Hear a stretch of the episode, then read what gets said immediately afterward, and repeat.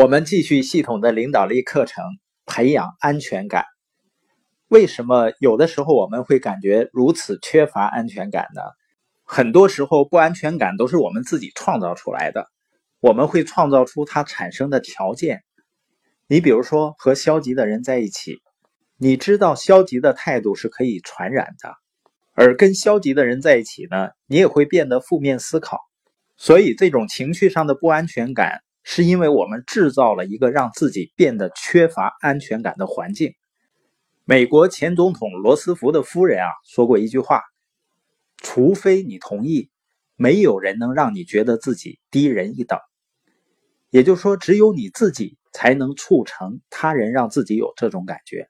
也就是说，我们自己创造出这种不安全的环境，不安全感才得以存在的。那我们是如何创造的这样的环境呢？首先是通过我们的思想，我们很自然就可以有一种负面的想法，然后呢，我们就会有一些负面的感受，我们呢就会很自然的把自己这些负面的想法和感觉放进自己的思想的锅里，就像南方在煲汤一样，打开火呢，慢慢的煮，让所有这些想法和感觉充满着我们的思想，占据我们的生活，最终呢变成我们的一部分。所以呢，我们要好好检查一下我们的想法。沙利·肯普顿说：“啊，你很难战胜已经在你的大脑里安营扎寨的敌人。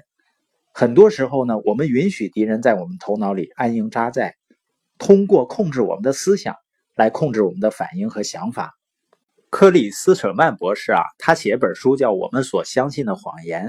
他说呢，我们形成了不安全感的条件反射机制。也就是一遇到事情呢，就自然的带有不安全感的回应。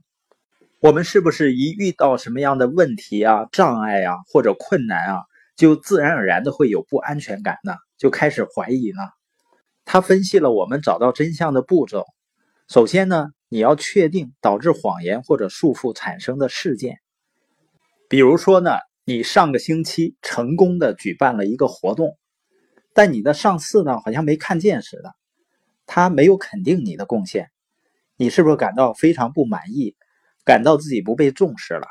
你工作非常认真，非常努力，你可能是格外的努力，就是想让人们看到，想得到关注，但结果呢，什么也没有得到。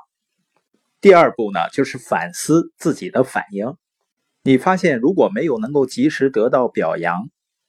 我们就赌气进入情绪对抗状态，那么就说明你是根据他人对你的认可来判断你的工作和表现的价值。当然呢，不这么做实际上也是很难的，因为我们每个人呢付出了以后，都是希望能够得到即时反馈的。但是我们做一件事情，如果没有立刻的积极的反馈，我们就泄气了，我们就把自己的价值和别人的反馈联系在一起了。当然呢，完全避免这种情况是很难的。但是呢，我们要非常小心看待这种联系的程度以及它控制我们的程度。第三点呢，是判断什么回应是真实的，是恰当的。比如说，我的个人价值和我是谁有关，和我所做的事情无关。我的领导呢，其实是赏识我的，但他也和我一样，也是人。很可能呢，因为一下子没留意，而没注意到我的工作成绩。而且呢，当我们缺乏安全感的时候啊，就变得特别不现实。有时候我们会看到幻觉，会想象一些不真实的事情。当我们没有安全感的时候呢，我们会不断的允许自己去想象一些证明自己不安全的事情，而尽管这些事情是不真实的，是谎言。所以呢，我们要走出这些谎言。既然是我们的思想创造了我们不安全感的环境，那我们的安全感检查站是什么呢？就是要对自己的思想负责啊。有一个更好的说法，就是你要监督好自己的思想，要时刻留意你的大脑和心思。当我们检查自己想法的时候，你会经常发现不能有这样的想法，不能让这样的想法安营扎寨。这样呢，我们就会摆脱那些不好的东西。我们就能让大脑成为一个安全的、有保障的居所。要监督好你的思想，如果你需要跟踪他们呢，就记录下你的想法，看看自己为什么会那样想。也有可能呢，会找到你的导师。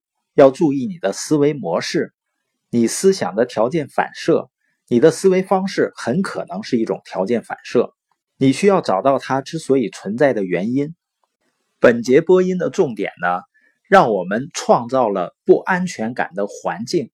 第一个原因呢，是我们的想法，所以呢，我们要监督我们的思想。